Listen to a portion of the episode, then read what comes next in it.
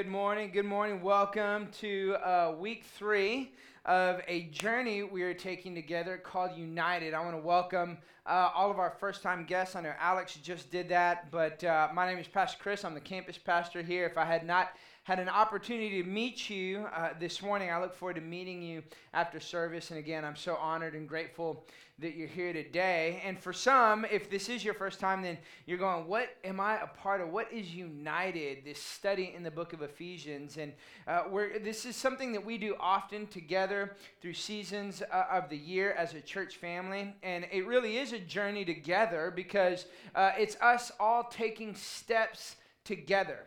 And what we're doing is our heart is to be able to uh, help provide you resources for you to uh, begin to discover the Word of God in a very real and tangible way, but not just independently, but understanding that you can do that together. Kind of some of the language that you hear us use, and you've heard us maybe a couple of times say this, is that look, grab a guide, get in a group. We worked really hard on this guide. The team did an amazing job putting this guide together. There's still some out. If you would like to grab one, you go, well, uh, is it too late? You're in week three. It's not too late. Grab a guide. We have them for you. Get in a group. You go, well, what group? Well, if you do it with your spouse, okay, do it with your spouse. You're in a group, okay? Find a coworker. Do it during lunch. Get a roommate, whoever it might be. The only way it wouldn't work for you to be in a group if it's just you by yourself. Well, that's not a group. You can't say me, myself, and I, all right?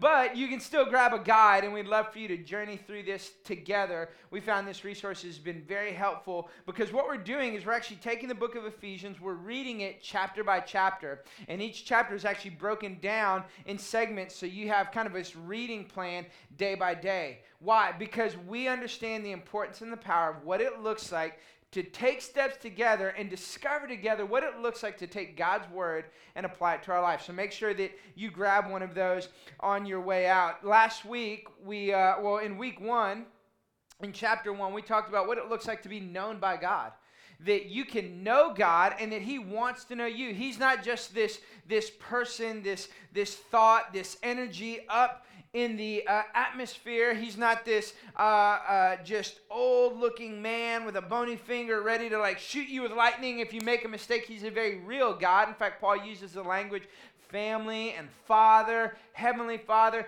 He's just loving heavenly father that wants to have a relationship with you, and you can know God and you can be known by God. And that's what Paul was talking about in chapter 1. Last week, we talked about what it looks like to be strengthened by God that you're not just saved, but you're seated with Jesus in heavenly realms. That there's this power, this strength, this authority that you have access to that you can walk in, this authority that you have that you may not even realize that you have access to.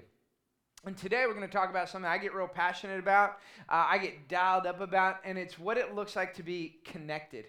And, and we're going to look at the words of Paul and what he's saying and how that applies to us. So open up your Bibles, uh, Ephesians chapter 3, verse 14. We're going to get there in just a minute. But you know what's interesting is when you hear a word, oftentimes what you think of, the first thing you think of when you, when you hear a word is dictated by the season of life you're in. So the season of life I'm in, I've got a 10 year old, I've got a seven about to be eight year old, and I've got a six year old. So when I heard the word, when I hear the word connected, the thing I think of is connect the dots. Anyone eh, real into connect the dots? You know, you're like, no, I haven't done connect the dots in a long time. Not into connect the dots. Okay, if you got kids in school, you're into connect the dots. You think about connect the dots. When I showed my kids connect, they're like, Dad, I know what that is. I've done that before. And sometimes life, what I want to do today is take what Paul writes in Ephesians 3 and really connect the dots for you. I want to help just kind of create a picture of what it looks like to take God's word and what he's saying here in Ephesians and apply it to our life. But sometimes this is what life can look like when it comes to connect the dots. It can look like this there are so many dots. You ever felt that way? It's like, what dot do I? Thank goodness they're numbered. Where do I start? But even then, I need glasses. They're too small. I don't know where to start. This is in the hundreds. What do I do? Where do I start? How come? What if it? What if it goes? And so here's what we wish that it kind of looked like. We wish it kind of looked more like this. A little easier. You can, you can probably figure out what that is, can't you? It's a. And that's what we want life to look like. Can it be real obvious to us and it's real simple to connect the dots? What I want to do is kind of break it down. That's why we do this. That's why we do a series like United. That's why we give you the guide. Because here's now what we're going to do. Let's go back to the first picture. This is what life can feel like. But now that I showed you a picture of a dog, any of you see it now? It's a dog. You see, what happens is when you see a little more of a clear picture of what it should look like, it's a little easier to connect the dots because now you have an understanding. Rather than it being a bunch of dots and numbers, you're going, what is that? But then it comes your relationship with God, and you think about, man, how do I connect the, connect the dots there? Like, what does it look like? Uh, there's so many times where I love it. There have been people, and we've talked even this past week about people that have given their life to the Lord at our 101 Next Steps class. People that have given their life to the Lord on a Sunday, and they're going, What do I do? How do I take this word and how do I make it real? Like, I don't understand it. I legitimately had a gentleman, I gave him a Bible, I gave him a closer book from our lead pastor, Pastor Jeff, and he said, Well, this book helped me understand how to read this book. He had no context, nowhere to begin. And that's where some of us are. And truth is, sometimes we're afraid to admit that. And that's why we do things like United. That's why we create the guide to make it real simple for you to understand because sometimes we get so overwhelmed in our relationship with Jesus. Are we doing it right? Are we saying the right thing? Are we doing the right thing? That we feel like when we're trying to connect the dots in our relationship with Jesus, that it looks like this right here. Talk about a connect the dots fail, right? You're like, is it a cross? Is it not a cross? I mean, they, they made a mistake. They put more than one number one on there, and I don't know what's happening. And you can feel like, am I? It's not about doing the right or wrong thing. It's not about a bunch of religious activity. It's not about checking the box and going, oh, I did it right. It's about understanding there's a very real God who wants to know you that you can know, that wants to empower and strengthen you that you're not just saved, but you're seated with Him in heavenly realms, and that He wants you to be connected in a greater way than you are currently. That, that's really what we're diving into. That's what we're talking about. And as we've looked at these things, and you're going, okay, connection, why is that important? You see, the, the, the, the premise is this, is that what you have to understand is what you're connected to will dictate what you become. You see, where and how you're connected it will influence you. It will impact you. It will shape you. It impacts your habits. It impacts the way you think. And what you're connected to will impact who you end up becoming. The Bible talks about that all the time. 1 Corinthians chapter 5, Paul said, some of you know this, you may not even know new scripture. Bad company corrupts good character. Proverbs, Proverbs says that those who walk with the wise will become wise. So it's not just a negative thing. It's a, who are you surrounded? Who are you connected with? Maybe you're going, well, you don't know what I've experienced in life. You don't know what I've gone through. You don't know the things that I've experienced. And so now you're connected to this, uh, the, the past. Anytime you bring the past into the future, you're going to experience difficulty at a greater level in a higher way. And so if, if you you keep bringing the past in, you keep bringing the past in. Well, Paul says in Philippians 3 forget what's behind, strain towards what's ahead, strain towards what's in front of you. Move forward, move towards what God has for you. So the Bible talks about it all the time. The Bible emphasizes it's important to understand what you are connected to and how, that it, how it impacts your life. Paul is given these principles and he's given this. Why did we even call this united? Because all through Ephesians, there's this overarching premise that there's this, this uniting and this unity that, that, that he wants to bring. Because what we're united to, what we're connected to, will impact us. So there's these promises like, like unity. There's these promises of, of being in Christ, that you're a new creation in Christ, but you're not just in Christ, you're also included in Christ. And as you are, you can know him in a better way. And as I said last week, we talked about that you're also then seated. So here are these promises that Paul's giving in the book of Ephesians. And then he dives in to verse 3 and, and or chapter 3 and in chapter 3 he kind of turns the corner a little bit. He, he's kind of rounding the corner. He's going to start bringing in a different element, a different aspect of what he's wanting you to get in this book of the Bible. This letter that he's written. Now, remember, this letter was written to the city of Ephesus. There's a port city, influential city. There's a young church. It's thriving. It's a good church, but there's also a lot of division. There's a lot of things going on. There's a lot of fractures and there's friction. And you have one group of people, the Jews, and this other group of people, the Gentiles, which is essentially anyone and everyone who is not a Jew. And what begins to happen is there's this fracture that's happening and there's this confrontation. But what happens is God is now beginning to bring reconciliation. And He's working and He's moving. And so we pick up in chapter 3 and verse 14 and watch what Paul says here. And I want you to understand the language. Anytime you read for this reason, look how he starts out in verse 14. For this reason. Okay, so there's a purpose here. There's a purpose and a premise that he wants you to get. For this reason, I kneel before the Father, from whom every family in heaven and on earth derives its name. Every family. So here's this language Heavenly Father, family. There's this aspect that he's saying there is a name that you derive. No longer do you derive your name from your past. I want you to get this. I've said it the last couple of weeks. You are not a clean version of your dirty old self. You're a new creation. You now derive your name from the newness that you have in having surrendered your life to Jesus and having been made new. That's what Paul's talking about here.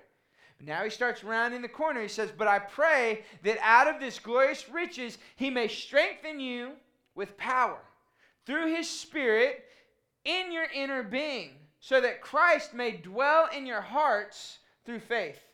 And I pray that you being rooted and established in love. He, so he's praying, he's believing for this rooting and establishing to happen. Why? That you may have power together with all the Lord's holy people and to know this love that surpasses the knowledge that you may be filled to the measure of all the fullness of God. So much there in verse 17 through 19.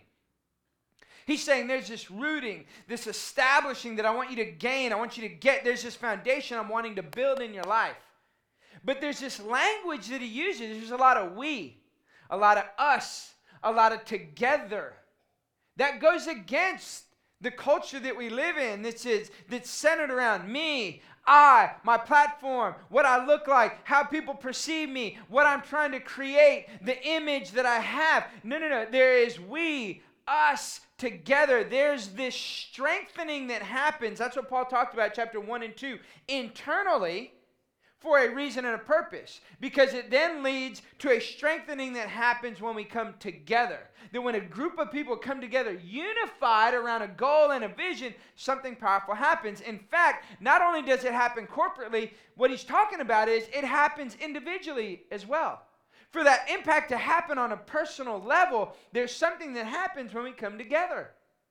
He's saying, listen, there is this knowledge that surpasses, you can actually know the love of Jesus in a way that surpasses your earthly finite knowledge. And you can experience the fullness of who God says you are and the fullness of a relationship in Him.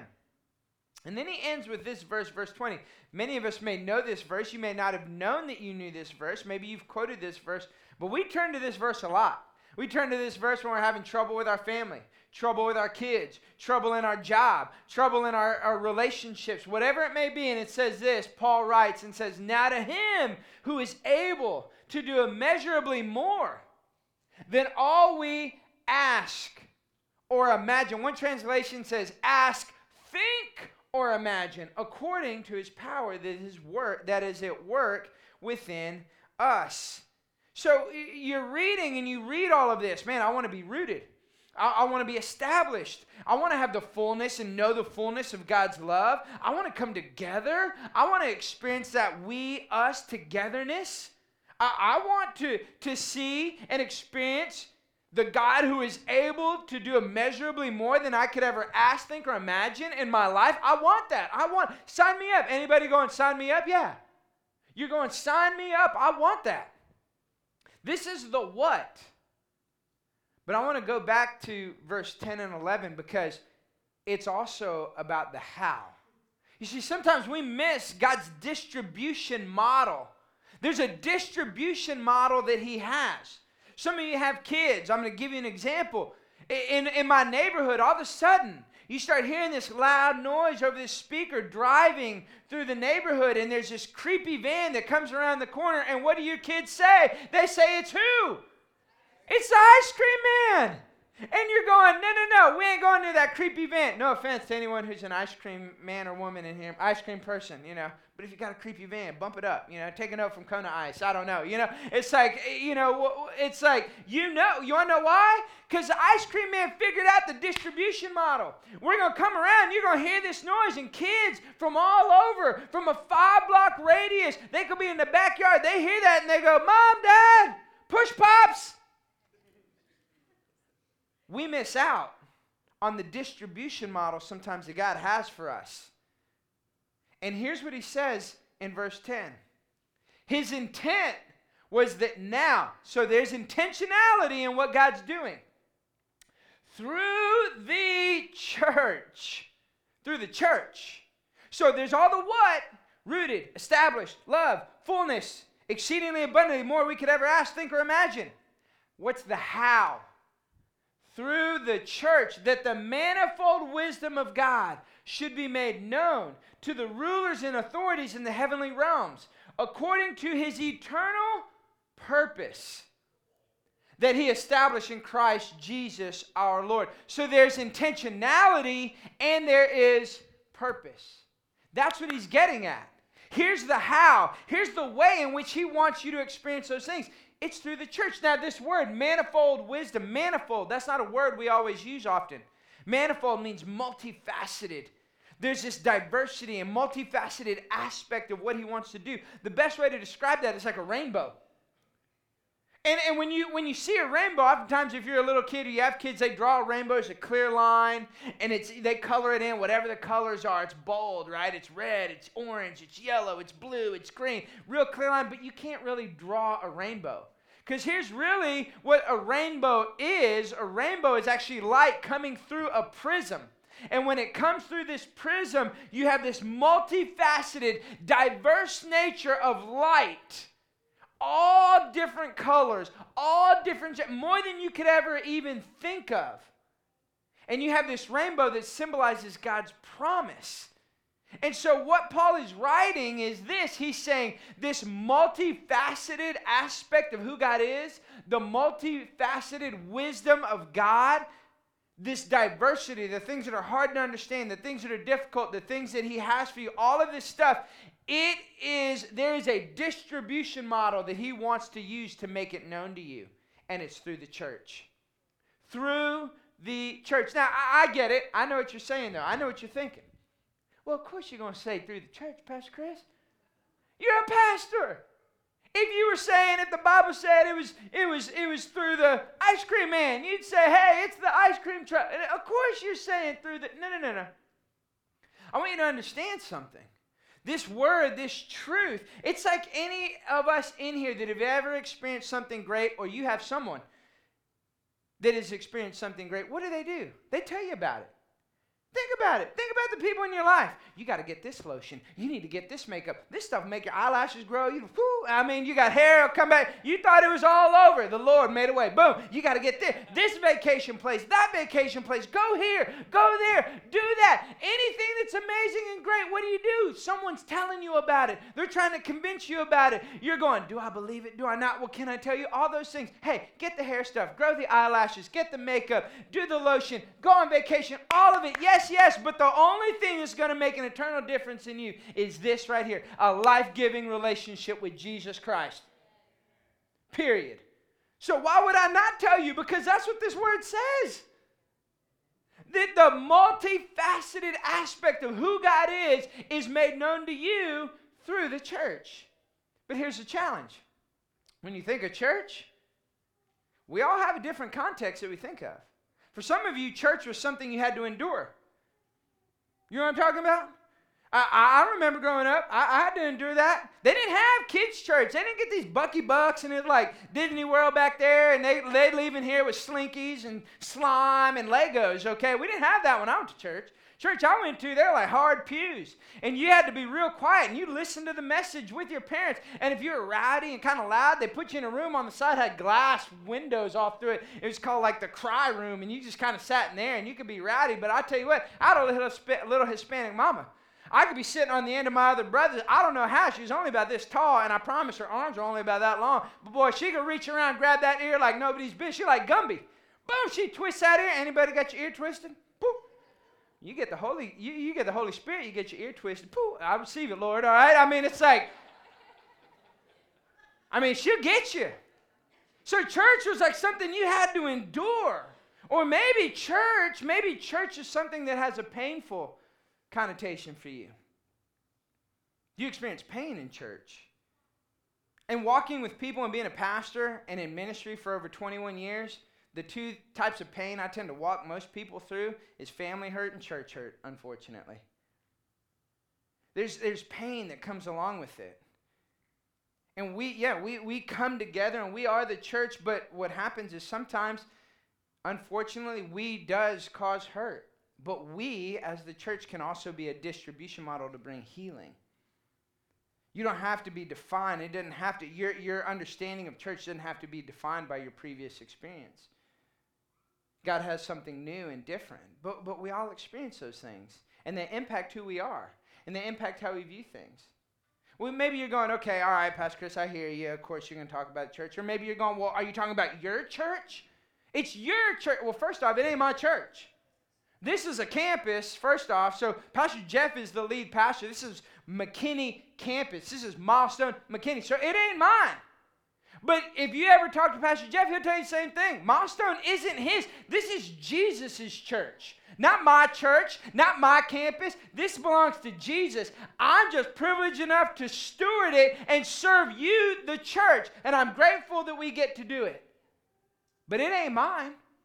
See, because for us, as Milestone, we're part of the capital C church. We are all part of the church. We this is corporate. This is the and listen, every team you everyone needs to be on a team.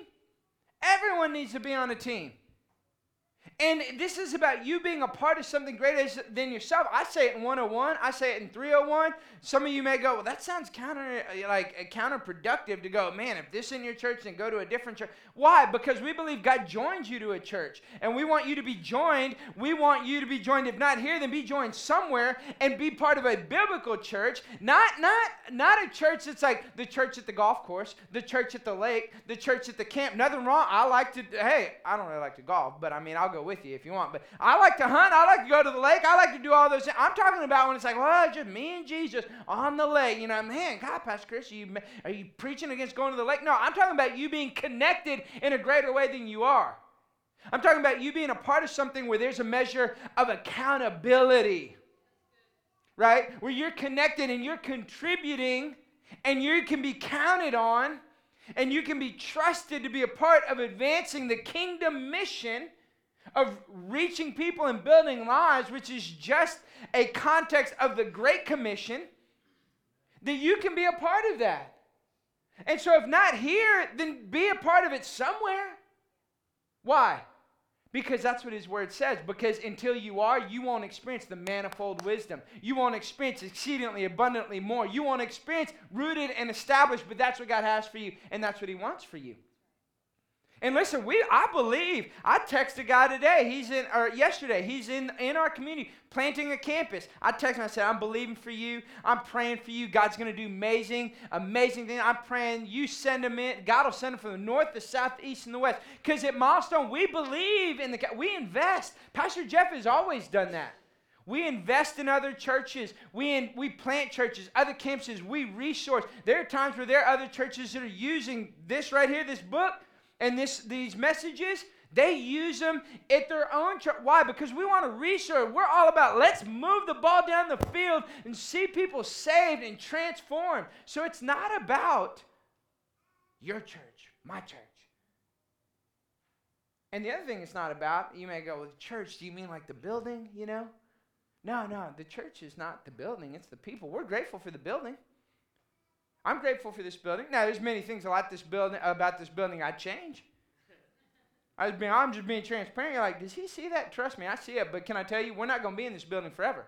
You know why? We're going to move one day. Why? Just to move? No, because we want to make room for more people. Because the church is about people.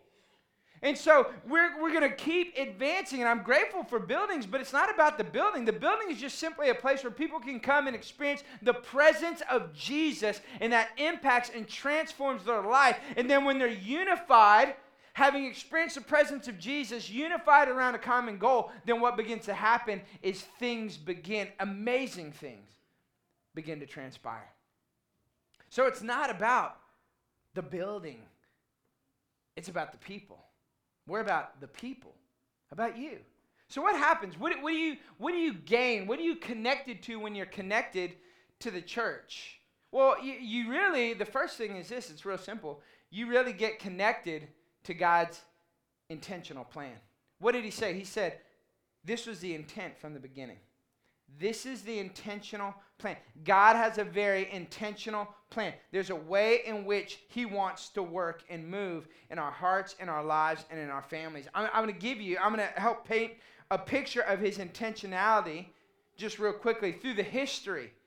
The history of, of God's Word, we go all the way back to the garden. You have God the Father, God the Son, God the Holy Spirit. They're there, the Trinity. They're not just simply hanging out in community, they are there unified in a relationship, connected in a relationship far greater than we could ever even understand. And then he says, then God says, it, the word says that God then created the heavens and the earth, right? And in doing so, then he created man. And he saw man, and it was good. But then he recognized something wasn't good. He said, That brother's all alone. And how many you in here, men, you know it ain't good to be alone. All the single brothers in here like, yeah, it ain't good to be alone. Anybody, you know, anybody, anybody, you know, it, it, it's not good to be alone. So what did he do? He made a helpmate for Adam. And then Adam and Eve are there, and, and, sin comes into the world, and a choice that they made, and now there's this separation, and they're in the garden, they recognize they're naked. What do they do? They try and cover up. They try and cover up all their mistakes. They try and think, well, if I can cover up and keep what's being seen, then all of a sudden I'll be able to, like, you know, God won't really know. And I love how God showed up on the scene. God didn't show up and say, What did you do? If you go back and read the story of the fall of man in the garden in Genesis, he didn't show up and go, What'd you do? He said, Where are you?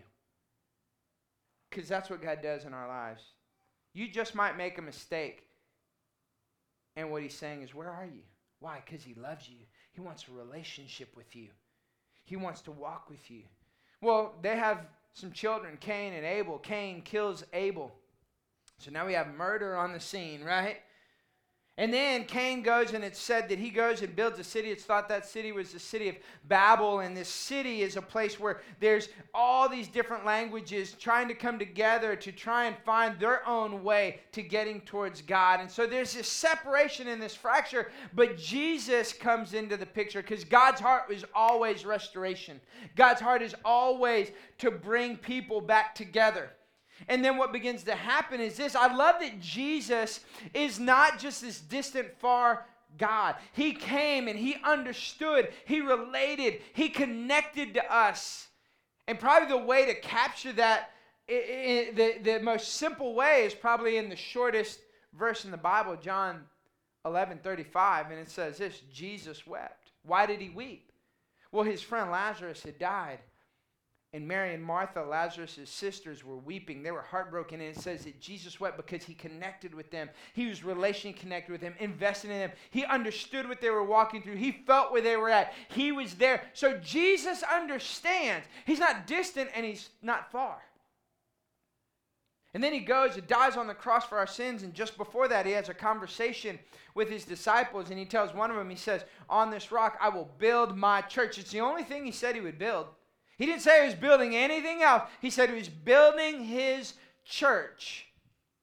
And then he dies on the cross for our sins. He rises again. He's seated at the right hand of the Father, and the church begins to advance. And you look, and now you have this moment in the in the book of Acts, in the early part of Acts, where the, the day of Pentecost comes. And Pentecost is an example of God bringing redemption.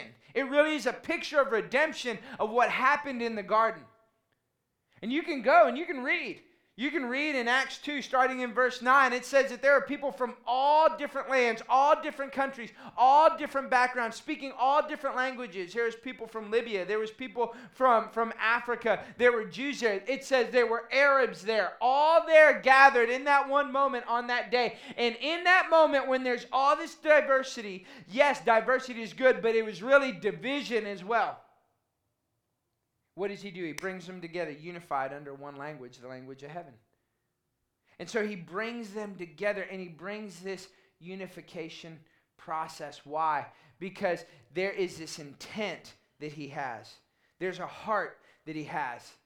And you go, well, well, moving towards the future, what, what does that then look like in the future? Well, Revelations chapter 7, verse 9. It says, After this I looked, and there before me was a great multitude that no one could count from every nation, tribe, people, and language standing before the throne and before the Lamb of God. You see, that's what heaven should look like. All of it coming together, unified and brought together. You see, one of the things I love about you and, and I try to do this as well, but our culture is very intentional. We, we like to intentionally put time and energy into our into our calendar, into the things that we do. And there's two types of people in here. One is those that are really good at the calendar. You, are real intense. You got it dialed in, and you got it all. You got paper. You got your phone. You, and then there's people that think they are, but they're not. They're just kind of all over the place. Okay, I'm I'm quickly realizing that's who I am.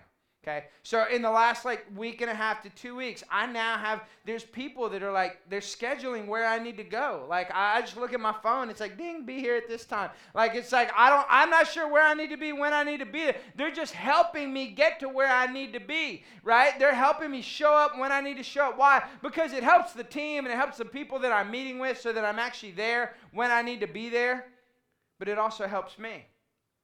You see, because we want to be real intentional, we try and get real intentional about being there and being a part because we don't want to miss out. We have that FOMO, right? That fear of missing out. But what would happen if you got real intentional about what God's plan is? What if you got real intentional about His agenda? What if you got on His calendar? We spend so much time, time trying to organize all the things that we want to do, and none of that is bad in and of itself. But what if we got real intentional? About getting on his agenda and making the things that are priority to him priority to us. Because when we do, that's the second thing that we begin to experience and get connected to in the church, and it's these vital relationships that he has for us. You see, we're real dialed into our calendar within our culture. Here's the other thing we're real dialed into health.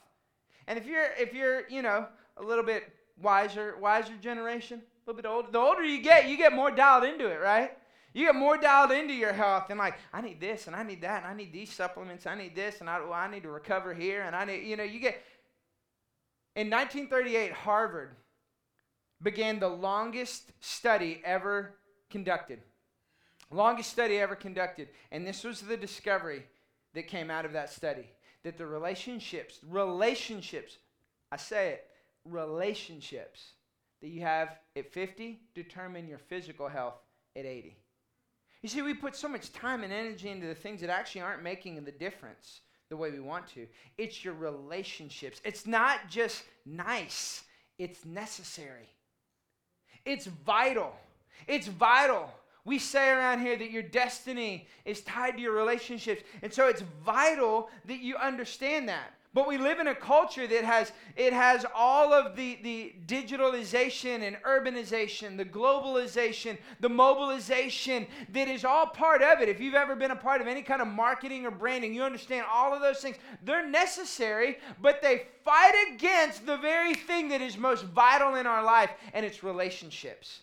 It's being relationally connected. We're more digitally connected today and more relationally disconnected. We are more concerned about our online, digital, social media platform and presence than we are about our actual interaction and personal relationships that are around us. I mean, the average is like, I think the average friends on like Social media is like 374. So if you have more than that, like you're like a social media influence, just so you know. Way to go. It, it's like, why? But, but the truth is, how many of those 3,000, 3 million, 300, or even 30 that you have, you actually have an intentional relationship with? And you're able to experience what it looks like to live in relationship together, to be connected and have depth. It's why we work so hard at what we do to serve you.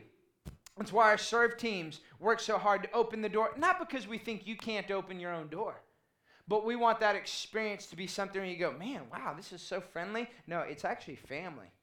We're going to treat you like family. We're going to open the door for you. We're going to serve you. That's why we work so hard. It's why you hear us talk about it all the time. You probably get tired of it. 101, 201, 301, next steps, take next step, small group, be a part, be connected. Why? Why are we so intentional? Because we find it's not about a program. It's about going, this is the way we want to create an avenue for you to be connected because when you are, you experience the manifold wisdom of God. That's what we want for you. That's why we work so hard about it. That's why we talk about it over and over and over and over and over again because we want you to experience this. But so many of us, we pursue anonymity. That we still, we have a lot of families that are watching online. There was a couple in our small group this past week. Like she'll listen to my audio, but we stream online on Sundays. Pastor Jeff, our lead pastor from our Keller campus.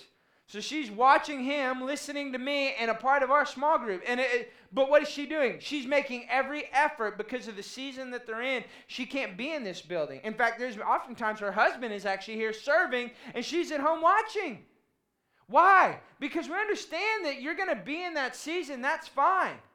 But we want you to come out of anonymity and develop relationship and be connected relationally because it's vital and it impacts you in a way that you don't even really fully fathom.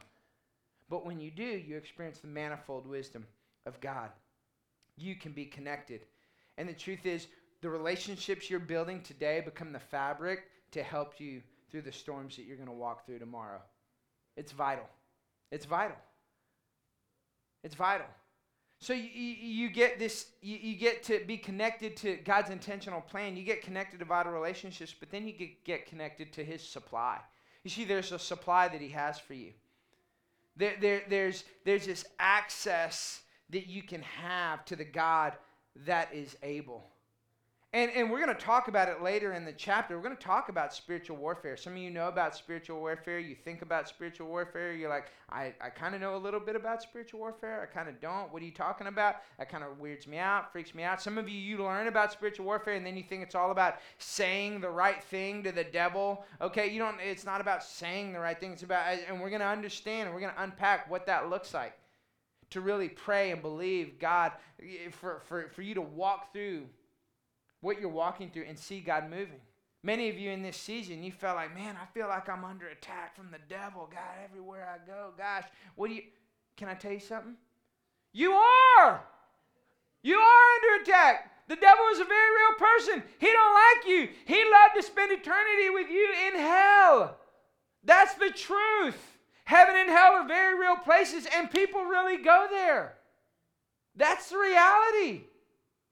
So there is this spiritual warfare.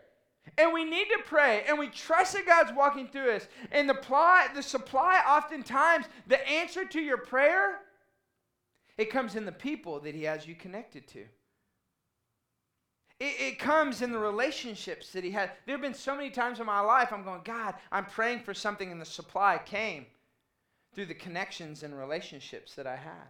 You see, we live in a society, we think if I just had another degree, if I had a, di- a, different job, if my boss wasn't crazy, if I had this, if I had that, if I, then I would be able to have the supply that I need to get to where I want to go and do what I need to do. No, the reality is this, is that it's going to come through the relationships that God puts around you. Jesus is the supply, but people have always been his distribution model. The church is his distribution model. That's the way he works. You see, I want, I want you to think about this. I want to ask you this question.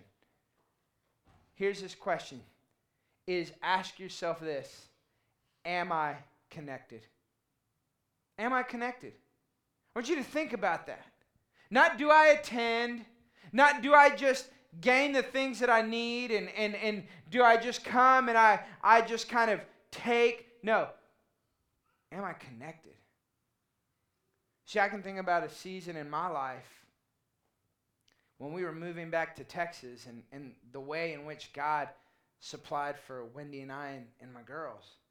We knew God had brought us back here and we, we were looking and searching for a place to live and we found an apartment. Well, that very same day, some of our closest friends, Tyron and Betsy, Pastor Tyron is our next gen pastor, our executive pastor next gen at our Keller campus, and Betsy leads worship. And we've known them for years. Betsy was picking up the kids and she was driving back to her house, picking them up from the school, and she saw a house and it said for rent. So she calls Wendy. We, had, we were in town visiting and trying to, to land on a, on a place to live. And we're actually here for prepare for those services. And uh, she goes to get Wendy. She comes and, and finds this house. And literally, this house is probably one street over from Tyron and Betsy. And as we were making the decision to move back to Texas, one of the things I was praying was, God, I pray that you would just supply, supply for my, not just Wendy and I, I know we'll be fine. You know, we want relationships, and we had relationships with a lot of people here, but my kids. Can I tell you what that supply looked like, being just one street over? That supply looked like Tyron and Betsy. An answer to prayer for Wendy and I, but what it really looked like was Haley, Avery, and Jackson. They were like big sisters and a big brother to my little girls that were five, three, and two at the time. And it was a tremendous blessing. But that supply came because I was connected.